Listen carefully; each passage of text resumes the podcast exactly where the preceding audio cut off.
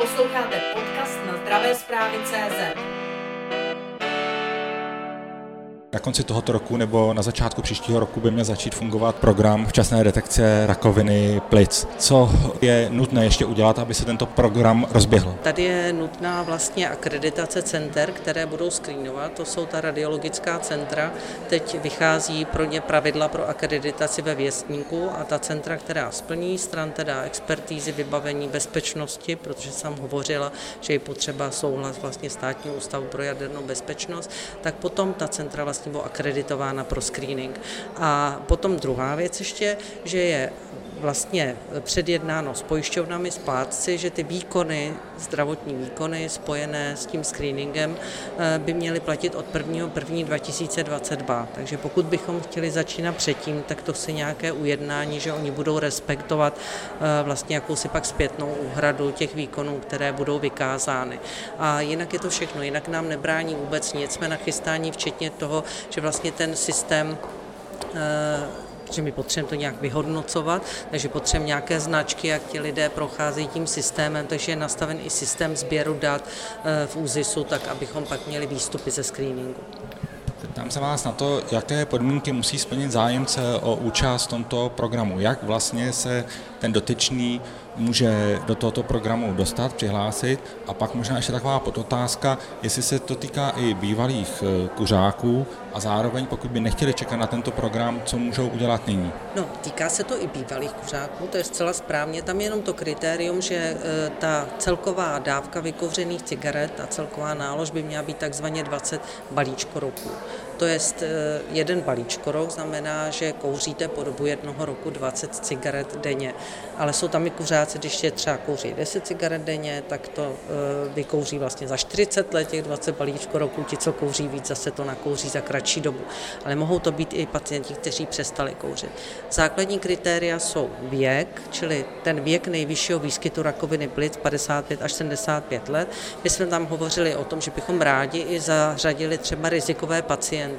To znamená, kteří měli třeba expozici asbestu práci, nebo prostě jiný karcinogen, který je disponuje eh, k pravděpodobnějšímu vývinu bronchogenního karcinomu, případně v rodině nějakou karcinomovou anamnézu. Tak možná tam budou epizodicky přiřazeni i někteří jedinci, kteří de facto jakoby nespadají věkově.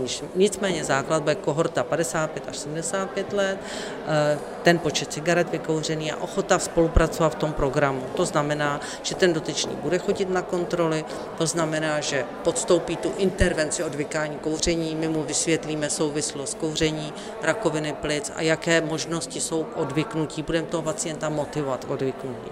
Samozřejmě nepočítáme s tím, že ten pacient sekne s krabičkou cigaret ten den, kdy k nám přijde už eh, se mu podaří nekouřit. Bude to určitě běh na delší trať.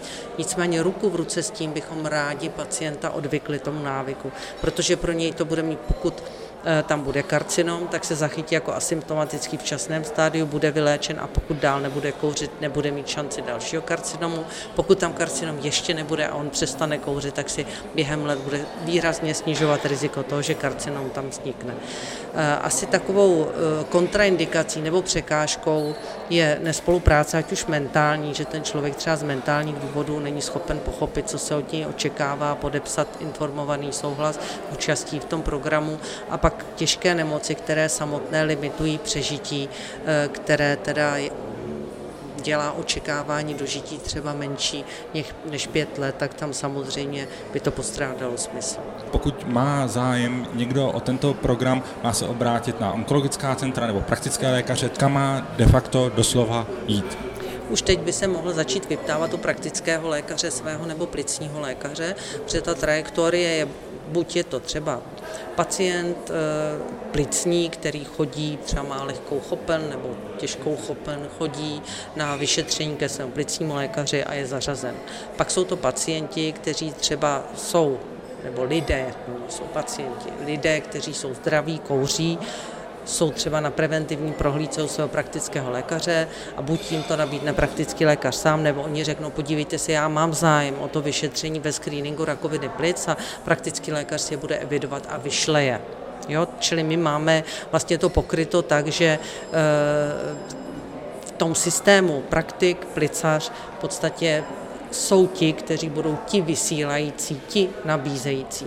Samozřejmě očekáváme, aby bylo osloveno co nejvíce těch lidí, protože to jsou lidé, kteří často nemusí chodit k praktickému lékaři, tak eh, hodláme udělat samozřejmě mediální kampaň na to téma.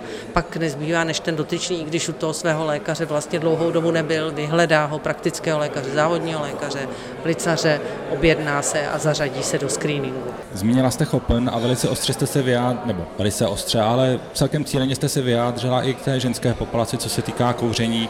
Jak vlastně vypadají tady e, statistiky, co se týče rakoviny plic a vůbec nemocí spojených s kouřením u žen? No, ostře. Já jsem jenom říkala, že bohužel ten společenský vývoj emancipace žen, kdy ženy v podstatě před 50 lety kouřily minimálně, pokud možno vůbec. Jako. A začalo vlastně propagace kouření u žen byla v podstatě šla ruku v ruce s tím, jak ženská role v té společnosti se přibližovala té mužské. Proto jsem říkala, že to je daň za to zblížení. Nemyslím si, že je to něco jako, že muži jsou od přírody více disponováni k rakovině plic, to tak není. Je to prostě těmi kuřáckými návyky, protože ten karcinom se vyvíjí po eh, letech a dekádách kouření de facto. Když si vezmete, že začnete kouřit v 16 letech, tak největší pravděpodobnost, že dostanete rakovinu plic je po 55. roce věku. To máme ten hiatus těch 40-50 let, kdy ta společnost prostě změnila eh, své chování. Takže ta incidence u žen bohužel roste, mortalita roste. Naopak u mužů tam vidíme ten efekt té léčby, eh, těch moderních typů léčby, že nám začíná prostě klesat mortalita a je tam prostě ukázněnější chování u těch mužů, protože celkový počet kouřících se nám zmenšuje. Já jsem moc ráda, že to je teď číslo nad 20% a nikoliv už těch 30, kdy před započítím jakýchkoliv intervencí, eh, které odborníci i stát dělali proti, nebo ne, neřekněme proti kuřákům, není pravda. Každý prostě obyvatel České republiky má stejná práva a prostě jestli je někdo kuřák nebo ne, není nijak dehonestován, ale proti kouření. My chceme pomoct těm, kdo kouří, aby nemuseli kouřit. Tím souvisí i otázka, co se týče jak si té situace v té společnosti, co se týká kouření. Když se podíváte dneska na sdělovací prostředky, naprosto běžná, byť určitým způsobem omezená je reklama na alkohol, cigarety, ať už jakékoliv, ať jsou to klasické cigarety, elektronické cigarety, zcela dostupné kdekoliv. Máte za to, že eh, v této věci by stálo za to učinit nějaké změny? Já si myslím, že ano. Jako docela hezký je maďarský model, kdy v podstatě cigarety nejsou viditelné. E, skutečně je to tak, že když si někdo chce Maďarsku koupit cigarety, tak jde do nevádně vyhlížejících takových obchodů, které jsou mimo obchodní centra, mimo vlastně e, hotely a jiná zařízení a musí si koupit vlastně ty cigarety úplně mimo. Je to prostě jedna z cest, je to další represe, jak víte, eh, obecně lidé jakékoliv represe svých byť zlých návyků nesnášejí, takže eh, to asi není opatření příliš populární, takže eh, já bych se k tomu klonila, ale to, to rozhodnutí samozřejmě je vždycky politické.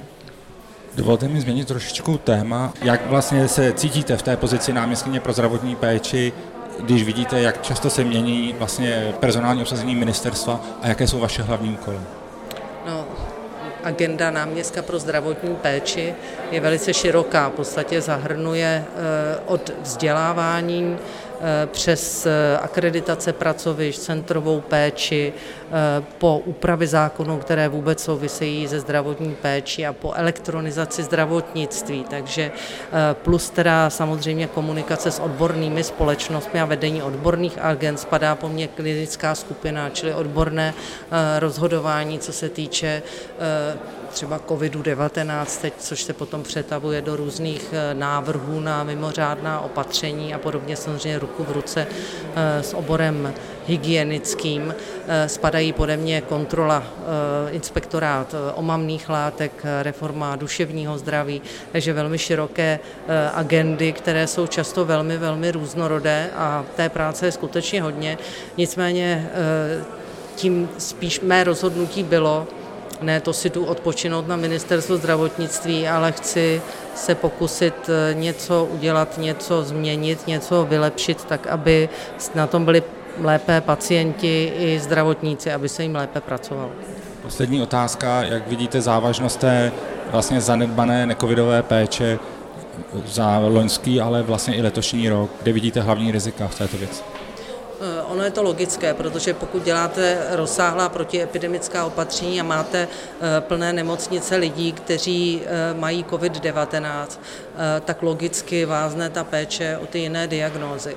Eh, většina poskytovatelů se určitě snažila nezanedbávat akutní případy, ale i ten samotný strach lidí vlastně jít do toho zařízení, kde se mohou nakazit a skutečně to riziko tam bylo, zbrzdil řadu prostě časných diagnóz nebo zbrzdil operativu onkologických onemocnění, snížila se operativa onkologická o 20% oproti minulému roku. Problém to je, ale nemyslím si, že by se to bylo dalo udělat jinak.